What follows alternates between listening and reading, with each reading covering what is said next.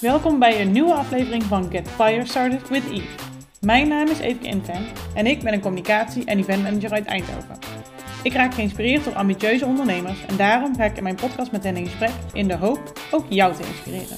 Welke reis hebben zij afgelegd? Welke lessen hebben zij geleerd? En vooral, welke grootste dromen mogen nog werkelijkheid worden?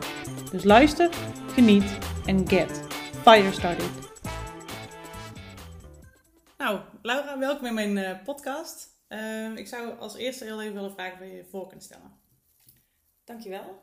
Uh, mijn naam is Laura van der Voort. 40 jaar geworden in het begin van de coronacrisis dit jaar. moeder van een zoon van 9 en medeoprichter van Green Events. Oké, en Green Events, wat houdt het in? Wat doe je? Met Green Events verduurzamen we de evenementenindustrie. Dus we zijn vijf jaar geleden begonnen eigenlijk als kennisplatform voor het verduurzamen van de evenementenindustrie. Oké, en als we het hebben over verduurzamen, praat je dan over um, plastic bekers? Praat je dan over aggregaten? Of heeft het een dieper niveau dan, uh, dan dit? Alles wat nu noemt en, en daarnaast ook een uh, dieper niveau. Dus we kijken zowel op strategisch als op operationeel niveau naar hoe een organisatie kan verduurzamen. Dus dat begint eigenlijk altijd met het bepalen van een, ja, van een visie. Van waar, waar wil je naartoe? Wat vind je belangrijk? Je kan niet de hele wereld verbeteren in, in, één, uh, in één editie van een evenement. Dus je moet keuzes maken. Uh, en zo gaan we dan van de strategie naar uh, uitvoering. En dan kijken we dus ook naar thema's als energie, maar zeker ook voedsel, um, transport, mobiliteit.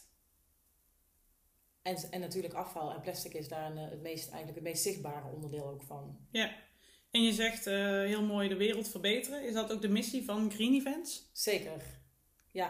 Dat Tot is wel de missie. En dat is heel groot. dus ik denk ook niet dat wij de wereld per se kunnen verbeteren. En dan, daarom is het denk ik goed om uh, goed te kijken naar welk, welk, waar wil ik me op focussen. Ja. En uh, om, zo een bijdrage te leveren aan een, aan een betere wereld. Daar maak ik iets, iets uh, behapbaarder mee. Iets behapbaarders. Um, en als we teruggaan, want je zegt green events, dus je bent echt speciaal gericht op evenementen. Waar is jouw voorliefde of kennis binnen de evenementensector begonnen? Nou, die voorliefde die is uh, eigenlijk al begonnen toen ik uh, vrije tijdskunde heette dat toen nog, uh, ben gaan studeren aan de NHTV. Inmiddels heet dat BUAS in Breda. Ja. En dat is inmiddels natuurlijk net een tijd geleden. ik ben via Nighttown Rotterdam terechtgekomen bij Extrema in Eindhoven. daar heb ik ook, denk ik, wel een jaartje of twaalf voor gewerkt. Van stagiaire naar head of events, zo noemden we dat toen. En uh, nou ja, inmiddels dus wel al zo'n, ja, denk twintig jaartjes zo verbonden aan die evenementenindustrie. En bij Extrema heb je daar altijd in loondienst gewerkt? Of ben je daar ook als uh, ZZP'er bijvoorbeeld aan de slag gegaan? In eerste instantie in, uh, in, loondienst. Dus eigenlijk direct toen ik van school afkwam ben ik daar in loondienst gekomen. en, en, en uiteindelijk ben ik uh, ja, van loondienst naar, uh, naar een freelance uh, samenwerking gegaan. En toen heb ik dat uiteindelijk, ik kon het niet echt loslaten, want mijn hart lag daar natuurlijk ook. Ja. En uiteindelijk ben ik als freelance sustainability manager nog een tijdje actief geweest daar. En toen heb ik het zo langzaam los kunnen laten.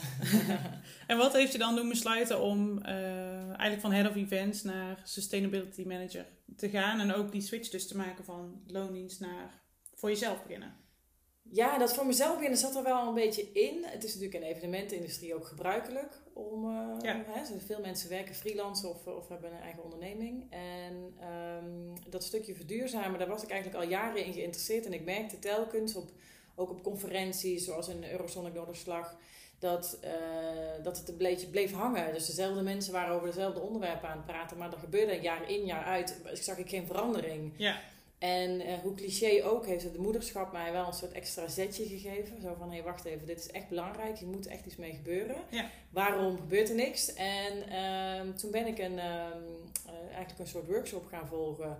Destijds op uitnodiging van de Kamer van Koophandel. Die hadden destijds een innovatiecentrum. En uh, toen kwam ik er eigenlijk achter dat het niet per se heel ingewikkeld is. Ik moet wel zeggen dat het door de jaren heen wel iets ingewikkelder is geworden. Ja. Maar uh, dat, het vooral, dat, dat de sector vooral kennis mist, kennis en ervaring. En uh, die was ik aan het opdoen samen met mijn inmiddels compagnon Paul Schuring.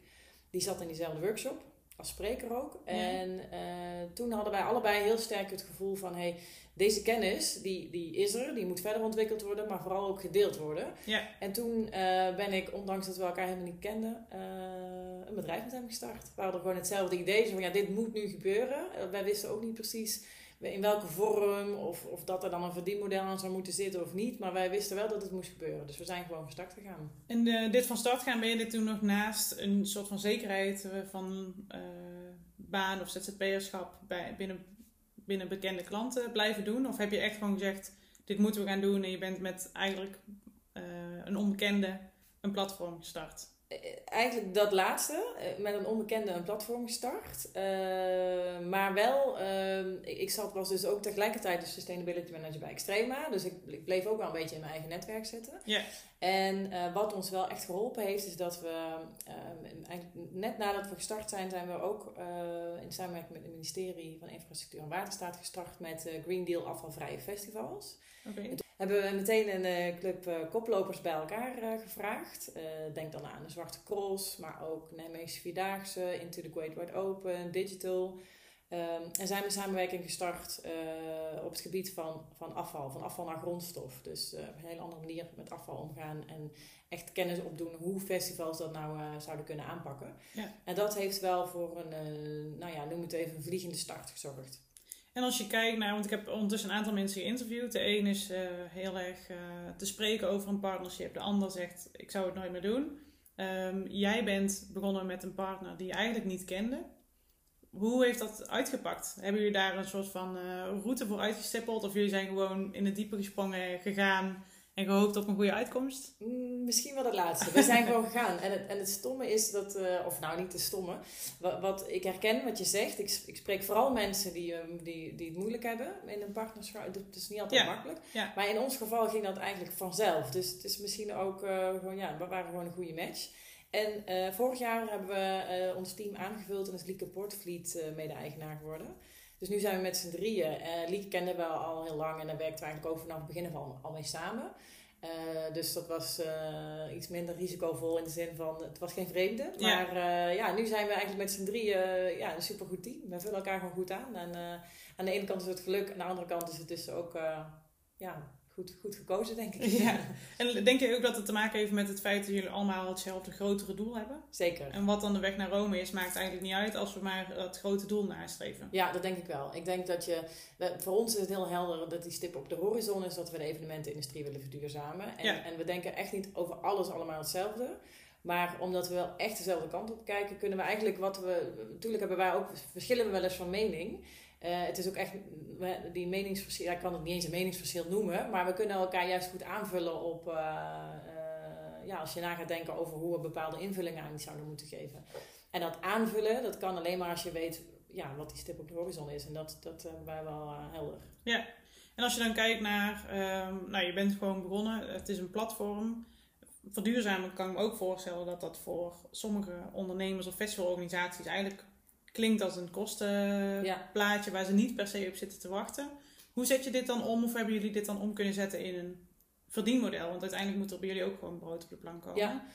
Nou, het klopt wat je zegt dat uh, de, de, de, de, twee belangrijkste redenen die genoemd worden om niet te verduurzamen is uh, gebrek aan kennis en gebrek aan uh, geld of tijd, maar tijd is ook geld.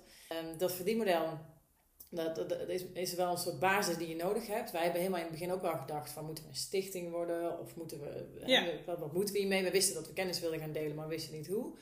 We hadden wel redelijk snel zoiets van ja, als, het, als er geen verdienmodel is, dan, dan blijft het een soort vrijwilligersproject. En dan weet je ook dat het onderaan iedereen's prioriteitenlijst komt. En, Ja. dan, en dan, dan kunnen we onze missie niet waarmaken, want wij willen die evenementenindustrie verduurzamen. Ehm, wat eh, voor organisatoren is het, is het zeker zo dat er vaak tekorten zijn budget. Ook wel erg af- afhankelijk van welke sector, ehm, eh, over welke sector we het hebben. Hè? Want zakelijke evenementen of sportevenementen werken natuurlijk met hele andere budgetten dan bijvoorbeeld de festivals. Tegelijkertijd nemen die festivals wel weer een mooie koploperspositie in. Ja. Ehm, Zijn maar dat wat, betere koplopers dan, zeg maar, zijn er meer koplopers op het gebied van verduurzamen dan bedrijfs- eh, en sportevenementen? ja, nu nog wel. Maar ik verwacht dat er wel, eh, ja, zeker nu omdat er natuurlijk geen festivals plaatsvinden, Ja. eh, verwacht ik dat sport en zakelijke evenementen een, inhaalslag gaan maken. En dat ook die sector ja, echt, echt goed gaan kijken van hey, hoe kunnen we nu eigenlijk beter terugkomen. Ja. Nu. En, maar om terug te komen op je vraag van ja, hoe zit het dan met het verdienmodel? Wat, wat voor ons heel fijn is dat we vaak samen kunnen werken met gemeentes of ook met het ministerie. En dat we op die manier ehm, de kennis in samenwerking met overheden uh, gratis of, of, of, voor een andere prijs toegankelijk kunnen maken voor de organisatoren. Oké, en dan doe je dus eigenlijk op ehm, het gebied van advisering, dus advisering aan, aan organisaties, hoe kunnen zij verduurzamen? Wat zijn de eerste stappen? Want verduurzamen is groot en je ja. ontzettend veel mee. Wat zijn de eerste stappen nu en wat zijn de stappen die je op langere termijn zou kunnen maken? Ja, wat, wat we, we hebben allerlei verschillende trajecten die we kunnen aanbieden. We kijken natuurlijk eerst van ja, waar, waar, wat is er al, waar is de behoefte en, eh, en hoe zouden we het kunnen insteken. Uh, de basis is meestal dat we uh, vanuit een soort begeleidingstraject gaan kijken van hey, hoe kun jij jouw organisatie verduurzamen. Dus dan gaan wij eigenlijk naast die organisator zitten en gaan wij hand, handreikingen geven uh, en is die organisator in de lead. Het is, die is natuurlijk sowieso in de lead. Hè. Het is natuurlijk niet ons duurzaamheidsplan, maar het is die van de organisator. En die moet gaan maken wat die, waar hij zichzelf ook goed bij voelt. En waar hij ook uh, uh, echt iets mee kan. Ehm, en soms doen we dat heel uitgebreid, nemen we al het werk uit handen. Soms doen we dat echt vanuit een begeleidingsrol. Ehm, en, en het kan ook zijn dat iemand ons bijvoorbeeld inhuurt voor wat wij dan noemen een quick scan. En dan ga je echt op specifiek één thema heel kort en krachtig kijken van hey, hoe kan ik nu overstappen bijvoorbeeld op een afvalvrij bekersysteem? Ja. Of hoe kan ik nu kijken, waar liggen er voor mij nog kansen om uh, bijvoorbeeld over te stappen op duurzame energie? Oké, en als we nog een klein stapje terug doen, want ik ben dadelijk benieuwd naar wat is je uh, grootste of mooiste project wat je binnen Green Events hebt gedaan. Um, je hebt ongeveer 12 jaar in de evenementsector daarvoor al gewerkt. Wat was je mooiste productie of moment um, tijdens jouw tijd bij Extrema? Een, een, moment dat je echt, als ik daaraan terugdenk, dan heb ik, dan heb ik kippenvel. Oeh, ja, dat zijn er heel veel. Ik moet ook zeggen dat ik er heel veel vergeten ben. Want er is zoveel gebeurd in die 12 jaar. Ik zal niet eens meer weten hoeveel producties we gedraaid hebben en uh, wat voor bizarre dingen we hebben meegemaakt. Ja. Uh, maar als ik er een, toch een paar mag noemen, niet één, dan denk ik dat, dat Extrema Outdoor in 2000, moet ik even goed nadenken, ik denk 2010 met 50.000 mensen op Aquabest. Uh, ja, het was echt te gek. Het was echt, uh, ja, dat was, kosten nog moeite gespaard met een eindshow waar je u tegen zegt ja, daar, was wel een kippenvel moment. En ik denk, uh, daarnaast is ook het hele ontstaan van Solar Festival van, van niets naar de eerste locatie bezoeken naar wat het uiteindelijk dan nu is. Ja. Uh, inclusief de allermooiste afterparty die we ooit in ons leven hebben gehad. Ergens voor mij de eerste editie of zo. Uh, dat denk ik dat het de mooiste momenten zijn. Als ik ze nu zo op zou moeten leven. Ja, ja. En als je dan kijkt naar een kippenvel moment nu binnen Green Events, waar Waar denk je dan aan? Want het is natuurlijk heel anders. Uh, want dit ga je meer echt in successen behalen. En ik denk dat bij Extrema veel meer zit in, uh, in beleving. Ja. Uh, ja, klopt zeker. Ik denk dat wat we met Green Events... Aan de ene kant helpen we dus die organisatoren echt met, met het verduurzamen in de praktijk. En aan de andere kant proberen we ook die hele sector een beetje in versnelling te brengen. En daarvoor zetten we dan projecten op, zoals bijvoorbeeld die Green Deal afvalvrije festivals helemaal in het begin. Um, uh, inmiddels hebben we ook een Green Deal, of die, die eerste Green Deals is afgerond. En nu werken we aan een Green Deal Circular Festivals. Dus dat is net weer even een niveautje hoger, maar en ook internationaal. Ja.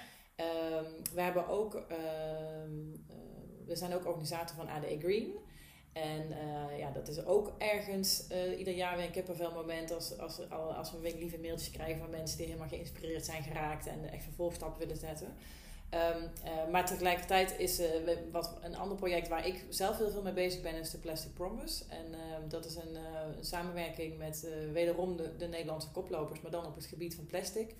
Verantwoord plastic gebruiken, dus minder plastic gebruiken, beter hergebruiken en meer recyclen.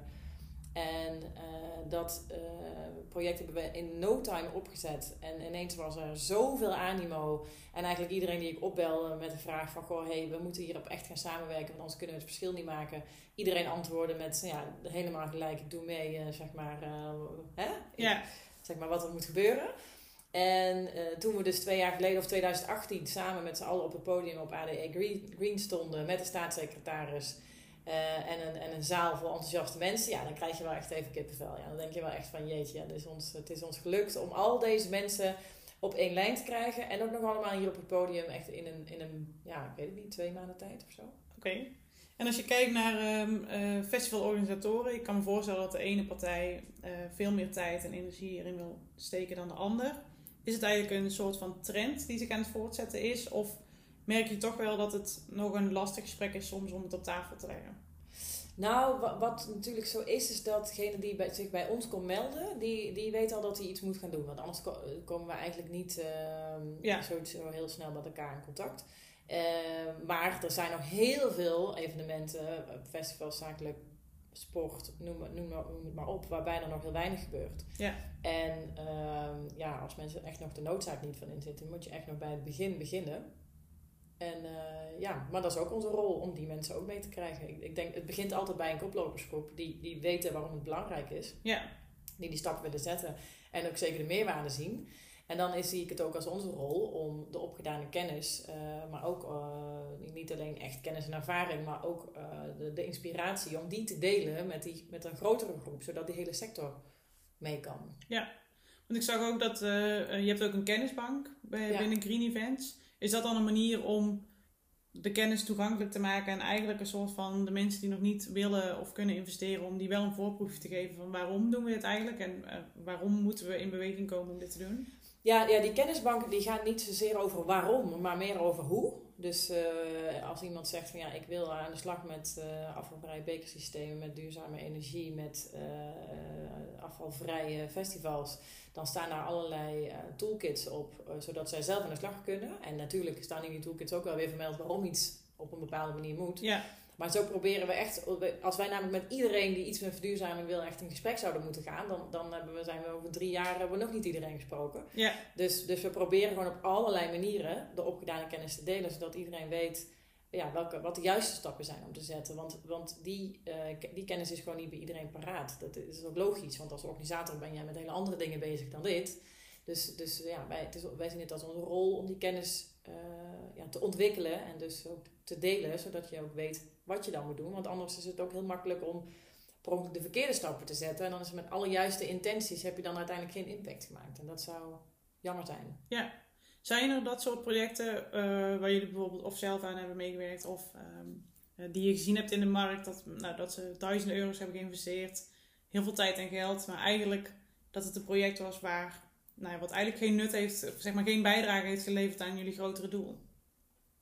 Uh, ja, zeker. Het, gebeurt het wel eens dat, dat je achteraf denkt van shit, zo had het niet gemoeten. Ik denk, ik denk zeker op het gebied bijvoorbeeld van afval en plastic bekers, denk ik uh, dat het uh, toch, toch vaak onderschat wordt wat er allemaal moet gebeuren om een, om een beker daadwerkelijk gerecycled te krijgen. Ja. Want in theorie is het, denk je van, nou ja, hoezo, je kan toch gewoon een bak front steeds zetten. En dan doet die bezoeker daar een plastic beker en die plastic beker die breng je naar een afvalverwerker. En uh, klaar is Kees. Ja. Uh, maar daar komt zoveel meer bij kijken. En, en om even bij dat voorbeeld te blijven. Als er in één bak uh, duizend plastic bekers zitten. Maar ook dertig frietbakjes. Dan, dan gaat het allemaal de verbrandingsoven in. Dus het komt soms echt op de details. en die details zorgen ervoor of iets helemaal mislukt. Of juist een succes wordt. En ja, dan, dan, zie ik het, dan zie je wel eens dat er iets misgaat. Maar toch zie ik dat dan ook als een waardevolle les. Het is eigenlijk nooit voor niks, want je moet er gewoon niet van uitgaan dat als je een nieuw project start, dat dat het eerste jaar meteen helemaal vlekkeloos gaat verlopen. Maar vooral dat het je inzicht geeft in wat je volgend jaar beter kan doen. Ja, en zien uh, organisatoren datzelfde inzicht dan aan het eind van zo'n productie? Ik kan me voorstellen, ze investeren veel tijd en soms ook geld. Um, merk je juist dat, die, dat zij uh, heel graag verder willen en een volgende stap willen nemen en het jaar erop nog beter willen doen? Of merk je ook soms dat ze terugkrabbelen en zeggen van ja, dit is, we hebben het geprobeerd twee jaar en, en eigenlijk zien we hier niet het, uh, het nut van in? Ja, ik, ik, ik denk, de, nou gelukkig, de, we werken heel veel met de koplopers en daar zie je heel veel enthousiasme. En is er juist, die denken lange termijn en die maken een plan en die gaan er ook van uit dat het eerste jaar echt niet meteen vlekkeloos zou zijn. En ja. je moet ook langer denken dan één, uh, je moet echt in, in drie jaar plannen denken. Uh, maar het gebeurt vast ook met, met partijen die misschien uh, ja, toch op een iets um, ja, lager ambitieniveau zijn ingestapt. Dat, en misschien is, heeft dat soms ook te maken met wisseling van de wacht in het uh, managementteam. Hè? Want er moet echt in het managementteam iemand zitten die het echt belangrijk vindt. Zodra die persoon het minder belangrijk vindt of misschien zelfs niet meer aanwezig is, dan is het ook moeilijker om het, uh, ja, om het ambitieniveau een beetje hoog te houden. Maar ja, dat, dat zie je wel eens. Ja. ja. En als je kijkt naar uh, wat zou voor jou een droomproject zijn binnen een Green Event, dat je zegt, als ik die festivalorganisatie meekrijg, of als ik dat ooit, zeg maar, als ik ooit, weet ik van Tomorrowland met 100.000 bezoekers, um, bijvoorbeeld, ik zeg maar iets, of een Burning Man, misschien zijn die al wel heel uh, duurzaam, geen idee eerlijk gezegd. Wat zou voor jou echt een droomproject zijn om aan mee te mogen werken? Om te zeggen, van, nou, als ik die organisatie meekrijg, dan wereldwijd. Nou, onze gezamenlijke droom is toch wel de Olympische Spelen. Oké. Met hoge ambities. En, uh, en uh, waar dus ook echt, uh, dus, die spreken hoge ambities uit. En daar kunnen wij wel echt, ja, daar denken wij wel een rol in te, te kunnen spelen en graag willen spelen. Ja. dus, ehm, en of het dan om de Olympische Spelen gaat of niet, het is natuurlijk, wij willen impact maken. En impact maken doe je door middel van doe je, doe je beter door samen te werken met grote evenementen met een groot bereik. Ja. Waar, daar kan je echt het verschil maken. En uh, die bepalen eigenlijk ook de norm voor de sector uiteindelijk. En, uh, en dan volgt de rest ook wel een beetje. Dus ja, dus, ja we, we zetten wel uh, hoog in. ja, is goed toch? Ja. want jullie hebben alle drie, jullie hebben dezelfde droom om, om de Olympische Spelen te doen. Ja. ja. En hebben jullie buiten jullie drie als partnership nog, werk je samen met ZZP'ers? Of heb je een ja. team om je heen waarmee je schakelt of uh, producties draait of plannen maakt? Ja, we hebben een team. We hebben dus, dus naast Lieke, Paul en ik hebben we nog vier freelance, ik noem het even experts in ons team. Die allemaal op een eigen vlak expert zijn een bepaald onderdeel van verduurzaming. En daar werken we mee samen. En het fijne daaraan is ook dat je ehm, eh, ook echt iemand op zijn expertise kan inzetten. Ja. Dus we gaan echt per project kijken van hey, wie hebben we ervoor nodig om hier het, het uh, ja, beste resultaat te kunnen behalen. En dan kijken we binnen ons team wie daar uh, de beste bijdrage aan kan leveren. Want zijn er veel concurrenten binnen jullie markt? Of zijn er bedrijven, of misschien zijn het juist conculega's, zie je daar kansen in? Er zijn eigenlijk, nou ja, sowieso geloof ik op het gebied van verduurzamen niet zozeer in concurrentie, want er is echt werk aan de winkel. Dus als we. En één groter doel. Dus en één groter doel. Ja, ja, exact. Dus, uh, dus concurrentie is eigenlijk een woord waar, wat eigenlijk niet echt in ons uh, woordenboek voorkomt. Uh, we werken vooral heel veel samen met, met heel veel partijen. En, uh, en, en ja, je merkt eigenlijk ook met de partijen die een beetje in dezelfde, die, die, die hetzelfde doen of hetzelfde doel voor ogen hebben, dat ja, met bijna al die partijen werken we ook wel uh, close samen. En er zijn ook allemaal uh, vormen zoals een platform, of heb je ook? Nou, je hebt nee, allemaal toch wel een beetje een andere vorm, veel internationaal. Dus je hebt bijvoorbeeld in Engeland zit de Green Festival Award, die zit veel meer op een stukje certificering. Daar zit heel veel kennis, daar hebben we veel contact mee. Uh, dan heb je nog uh, de Sustainable Event Alliance. Uh, die, die pakken we net anders aan, maar ook wel een beetje vanuit een platform kennisdeling gedachte.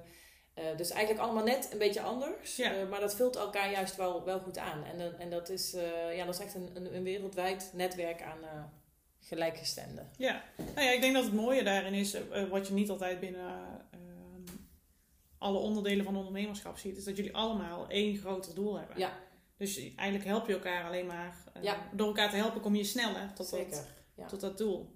En als we kijken naar jouw ondernemersreis uh, op zich, want je bent dus vijf jaar geleden voor jezelf begonnen. Ja, ja vijf, zes jaar geleden, zoiets. Hoe uh, heb je tot nu toe ervaren? Zou je ooit weer terug willen in loondienst? of zeg je van nou, dit is echt, wat, dit is echt mijn passie en, en voor mezelf werken en binnen zo'n team werken met gelijke stemmen is echt wat ik wat ik wil? Zeker, ja. Nee, ik, ga, uh, de, de, ik zou niet meer uh, terug in, in loondienst uh, willen. Niks ten nadele overigens van, van, van, de, van de banen die ik gehad heb. Maar de, de vrijheid om je eigen beslissing te maken en dan vooral op het inhoudelijke vlak. overigens had ik die vrijheid in het verleden ook wel. Maar, maar dat je echt, dat die missie, is, dat is echt ook mijn persoonlijke missie. Dus ik voel me heel erg toe verbonden. Ja. En, en ik denk niet dat ik dat nog snel zou loslaten. Nee, nee. Maar want je zegt, uh, je had ook veel vrijheid binnen je oude um, werk.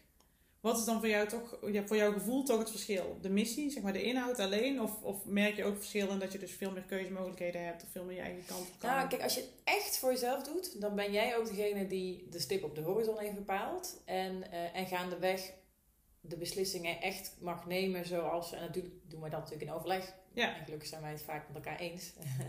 Ehm, maar als, je, eh, als het niet echt jouw bedrijf is, dan, dan moet je altijd rekening houden met degene met wie je uiteindelijk de beslissingen neemt. En, en dit, dat zal altijd, uh, of niet altijd, maar daar kan natuurlijk ook uh, daar kan natuurlijk verschil in zitten in, in uitkomst dan. Ja, en zie je voor Green Events dan uiteindelijk ehm, dat je daar tot de dood jullie scheid blijft werken en voor blijft werken? Of zie je het uitgroeien um, dat jij uiteindelijk nog iets voor jezelf gaat doen? Of Green Events wordt ooit zo groot dat jullie met honderden vrijwilligers uh, op pad gaan en... Uh...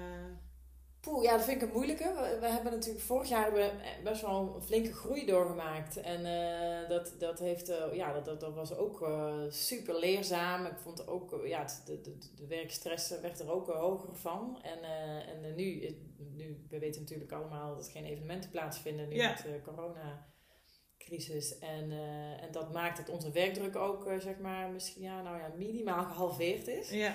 Um, dus het zet wel tot aan tot nadenken van ja, wat, wat, uh, wat ja, we, waren, we waren heel erg aan het groeien, maar is die groei dan echt wat we dan willen doen? Dus ja, we, daar denken we heel erg veel over na, maar we, we, we blijven toch telkens wel uitkomen op het, op het idee van uh, we willen graag samenwerken met de, met de partijen die impact kunnen maken. Of dat dan een Olympische Spelen is of iets anders, maar in ieder geval. De ja, een mooi doel toch? Olympische Spelen. Ja. En, uh, en, dat, en dat willen we graag met het team doen wat we hebben. En, dat zou, en als we straks echt weer evenementen gaan plaatsvinden, kan ik me ook voorstellen dat, er nog, dat we nog meer, uh, dat we ons team nog een beetje kunnen uitbreiden. Maar ik geloof niet dat we een bedrijf gaan worden met 100 medewerkers. En, nee, dan zou het te ver van mij afkomen staan, denk ja. ik.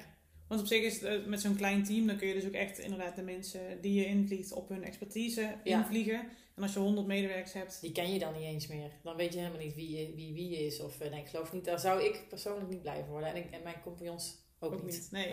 En als we dan kijken, want nou ja, het is toch coronacrisis. Um, alle evenementen liggen stil. Tot 1 september, ik heb eigenlijk gisteren de persconferentie niet geluisterd, maar tot 1 september sowieso. Um, wat heeft dit voor impact gehad op jullie? Nou, heel veel impact. In, in, in maart uh, was iedereen nog een soort van, in een soort, ja, een soort bevroren. Zo van, oké, en nu? En, en, toen is alles eigenlijk stil komen liggen. En nu nog steeds wel. Er zijn een aantal projecten die gelukkig door kunnen lopen. Um, zoals? Zoals bijvoorbeeld die Green Deal Circular Festivals. Daar zijn we aan het, uh, naar een toolkit aan het werken met de bestaande kennis die er al is. En er wordt ook een tool ontwikkeld waarmee je uh, nog op een uh, nog betere manier je footprint kan gaan uh, berekenen. Dat zijn allemaal dingen die kunnen we ook doen als er geen evenementen plaatsvinden. we zijn bijvoorbeeld voor Plastic Promise bezig met een LCA-onderzoek. Dus om echt nou eens duidelijkheid te krijgen over wat is nou duurzame hergebruik of recycling. Ja. En dat soort ja, eigenlijk kennisontwikkeling kan nu prima plaatsvinden. Dat is een goed moment. Uh, maar alle projecten, die, waar we, alle, alle evenementen of alle organisatoren en ook gemeentes waar we mee uh, projecten aan het draaien waren, ja, die liggen eigenlijk allemaal stil. Niemand weet zo weet, ja, van hey, gaan we nu een vervolgstap zetten? Gaan we, gaan we een workshop organiseren? Ja, dat is allemaal een beetje aftasten. Dus ik, ik hoop eigenlijk, wij hebben nu dus allemaal een hele rustige zomer gehad. In tegenstelling tot, voor het eerst in jaren. Voor het eerst in jaren. En uh, op, op persoonlijk vlak denk ik dat het uh, voor een aantal van ons misschien helemaal niet zo verkeerd is om heel even een beetje uh, ja, even rustig, aan te doen. Ja. En, maar ja, het moet natuurlijk wel, wel echt straks weer op gang gaan komen. Want ja, nog een jaartje rustig aan doen, dan wordt het toch wel een beetje moeilijk.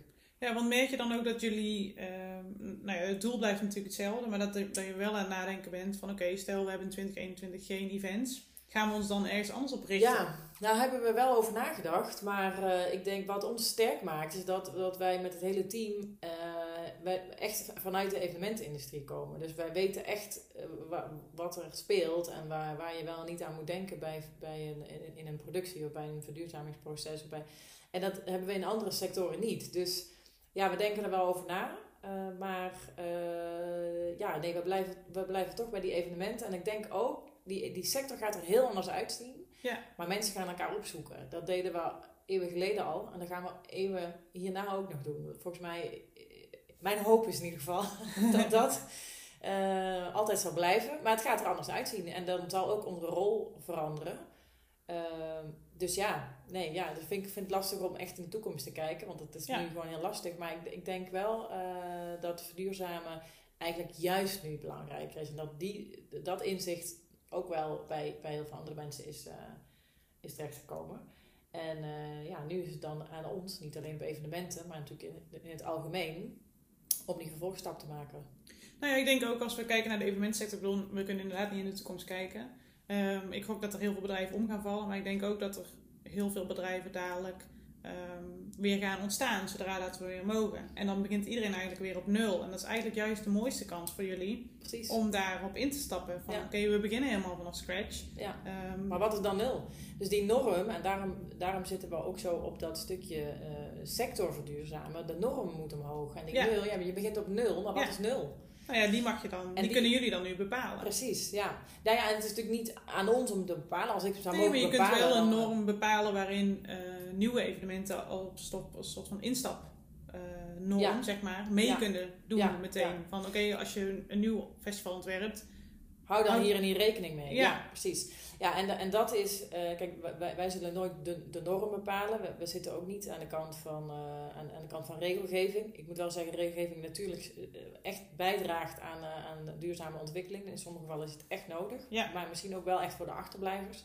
We geloven veel meer in dat de koplopers, ja, dat die rol die zij kunnen innemen. En daarmee dus die norm eigenlijk voor de andere evenementen eh, bij, bij kunnen stellen dat dat, dat, dat wel eh, de goede manier is om, eh, om eh, ja, ontwikkeling in gang te zetten. Maar het, het, ja, het klopt wat je zegt. Nu is het moment, en daarom kunnen we nu ook echt niet stil gaan zitten. nee. Als we straks weer van start gaan, dan moeten we dat wel eh, op een duurzame manier kunnen doen. Ja. Ja. Nou ja, ik kan me juist voorstellen inderdaad dat dat heel veel, voor jullie heel veel kansen ehm, biedt. En straks ook voor festivalorganisatoren die, ja, die weer aan de slag mogen. Ja. Ehm, ik hoop dat we, dat we volgend jaar of het jaar erop gewoon weer, nou het liefst volgend jaar, Ja, en weer, eh, eh, weet ik veel, met 65.000 man op het Malieveld staan. Maar ja, Ja. of dat het realistisch is, ik weet het ja, niet. ik weet het ook niet. Ik, ik twijfel er wel aan of dat realistisch is. Ik, ik, ik denk dat het. eh daar zit ook nog heel veel tussen, tussen niets, of eigenlijk bijna niets, waar we nu zitten. Ja, En 65.000 mensen op Amalieveld. Ja. En, ehm, en ik denk dat de echte grote evenementen, ja, die zullen ook echt als allerlaatste pas weer zo kunnen plaatsvinden. En, en daar zie ik ook echt geen anderhalve meter eh,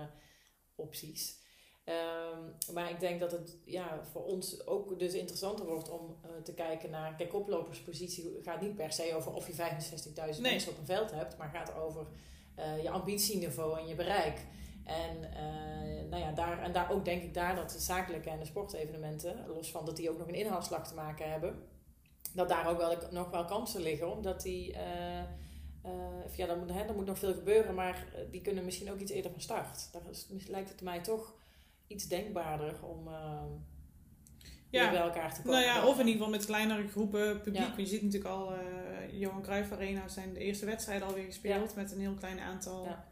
Publiek. Dus eigenlijk zou het juist een soort van mooi instapmodel zijn ook voor hun om niet meteen met volle bak eh, te moeten gaan, ja, te werken, maar gewoon met die kleine stappen die we dus eigenlijk vooruit Ja. mogen in de. Ja, ja als je bijvoorbeeld mee te zou zeggen van, ik, wil, ik, ik, ik noem maar even een voorbeeld, maar stel dat zij nou vanuit, vanuit een stadion ze nou zeggen, ja we zouden wel willen overstappen op herbruikbare bekers, maar vinden het een beetje spannend. Nou, dan eh, kun je nu dus mooi met een klein publiek testen. Ja, precies. Dus eigenlijk doen we een oproep aan, eh, ik weet niet wie de directeur is van Johan Cruijff Arena, om een praatje te gaan maken met, eh, met jullie. Ja, ja, en om dus inderdaad na te denken over, als we dan toch klein starten, dan, eh, dan, ja, dan biedt dat eigenlijk ook een perfecte proeftuinfunctie om eens te kijken van, hé, wat, wat, wat is er mogelijk? Ja, en ben je, want bijvoorbeeld in Eindhoven poppen er wel een aantal eh, concepten op. Je ziet bijvoorbeeld ook de tuin van. ehm, je ziet nu ook wel kleine weekender, nou ja, niet echt festivalletjes, maar gewoon een soort camping. Campingachtige, ja. ja. Spelen jullie daar dan ook een rol in? Of is dat eigenlijk zo low-key ingezet dat... Nee, de, echte kleine evenementen, die, eh, die, die, nee, die worden heel snel, zijn wat pop-up is ook natuurlijk snel organiseren, die zullen zich niet zo snel eh, bij, ons melden. Nee. Nee. Oké. Ehm, als we kijken naar jou als persoon en eh, als ondernemer, zijn er dan voorbeelden of zijn er mensen die jou hebben geïnspireerd gedurende de weg? Of zijn er dingen waarvan je zegt van nou, als, dit boek heb ik ooit gelezen en dat was een openbaring. Ehm, deze podcast volg ik op de voet, want die mensen die geven mij iedere dag nieuwe energie. Ik heb geen idee. Volg jij je eigen weg of, of kijk je op naar bepaalde gurus die, eh, die jou de weg leiden? Nou, nou, goeroe vind ik wel, eh, wel een eh, dingetje. Omdat, ik zou niet zozeer durven zeggen Maar, maar ik kijk wel heel erg veel om me heen, wat er speelt en wat, wat, wat er ook aan, aan nieuwe ontwikkelingen voorbij komen. En dat probeer ik allemaal een beetje zo bij elkaar te rapen. En dan is het heel fijn om binnen ons team dan weer even te sparren met... heb je dat artikel gelezen? Of wat vind je hiervan? Of wist je dat die persoon daar en daar hier en hier mee bezig is? En dan weer opnieuw te kijken van, hey, is dat iets, kunnen wij daar nog iets mee? Of dus, dus ik ben vooral eigenlijk vanuit allerlei bronnen uh, input aan het uh, vergaren telkens om te kijken van, hey, wat, uh, wat, wat kunnen wij daarmee? Ja. Of wat kan ik ermee ook als persoon? Ja. Maar ik, zou niet, ik heb niet één guru. Ja, ja, dat hoeft nee, nee. Maar wat wel voor de luisteraars misschien leuk is om even op te zoeken, is... Um, Kate Raworth is de bedenker van de donut-economie. En zij heeft gewoon een hele andere visie met hoe wij met onze economie zouden moeten omgaan. en vanuit het idee dat altijd maar groei, groei, groei, groei, groei uh, natuurlijk niet houdbaar is voor mensen en planeet. En uh, zij zegt eigenlijk, we moeten niet in een lineaire economie leven, maar in een donut-economie binnen de sociale en ecologische grenzen. En ik denk dat die manier van anders naar onze economie kijken, ja, dat vind ik heel inspirerend. En uh, is wel eens de moeite waard om nog eens even te kijken. Te kijken ja. Nou, denk je ook dat we, um, want we zagen natuurlijk helemaal in het begin van corona echt wel grote verschillen, ook wereldwijd, hè, dat ja. mensen na 25 jaar de Himalaya zagen, et cetera. Ja. Um, ik denk ook dat, nou, ik heb best wel een aantal ondernemers gesproken, niet alleen in de podcast, maar ook daarnaast. Ik denk dat er heel veel bedrijven waren die gewoon maar zijn gegroeid, maar mensen aan hebben genomen om, om te zorgen dat ze konden blijven groeien. Terwijl dat ze nu ook een stap terug kunnen doen en zeggen van oké, misschien, misschien moeten we eigenlijk gewoon wel 30% van het personeel eruit gooien. En zijn we dan een veel beter bedrijf die eigenlijk met veel minder werkdruk um, evenveel of misschien zelfs meer marges. Of misschien willen we juist een kleinere marge omdat het niet meer houdbaar was hoe we dat we draaiden. Denk je dat dat iets is wat we blijvend zullen zien? Of gaan we dadelijk toch weer, zeg maar, gaan we echt naar die donut-economie toe? Of ben je bang dat we toch weer in die stijgende lijn groei, groei, groei? Ja, ik ben er wel een beetje bang voor. Want ik vind eigenlijk dat het geluid uh, rondom uh, ja, hoe, hoe beter terug te bouwen, vind ik nog uh, mager. Ik hoor, nog, ik hoor daar nog vrij weinig over. En ehm, ja, het is natuurlijk wel een gevaar dat als je, ja, of het nou organisatoren zijn of andere bedrijven, als je nu logischerwijs echt moeite moet doen, überhaupt je hoofd boven water te, halen, te houden. En je moet dan eigenlijk ook nog je processen veranderen, verduurzamen, misschien wel andere, met andere marges rekenen, omdat je meer wil rekening wil houden met mensen en uh, planeet. Ja, dan is dat wel een flinke uitdaging. Maar dit is wel het moment. Dus dat is best wel een, uh, ja, ik denk dat het een cruciale periode is. En ik, ja, ik, ik hoop dat het iets uh, doet met de manier waarop we met, met, met elkaar omgaan. Ja. Maar ik ben uh, er niet heel zeker van dat het gaat gebeuren. Nee. nee, ja, je ziet ook wel weer in China en zo natuurlijk weer de geluiden dat het um, bijna is zoals het was van tevoren. Ja, ja. En, ja, het vergt ook wel wat. Want, want kijk, het, het helemaal even afbreken, dat was zo gebeurd. Hè? Dat, dat, ja, dat was heel snel. Uh, Niemand ooit verwacht dat het zo zou kunnen. Nee.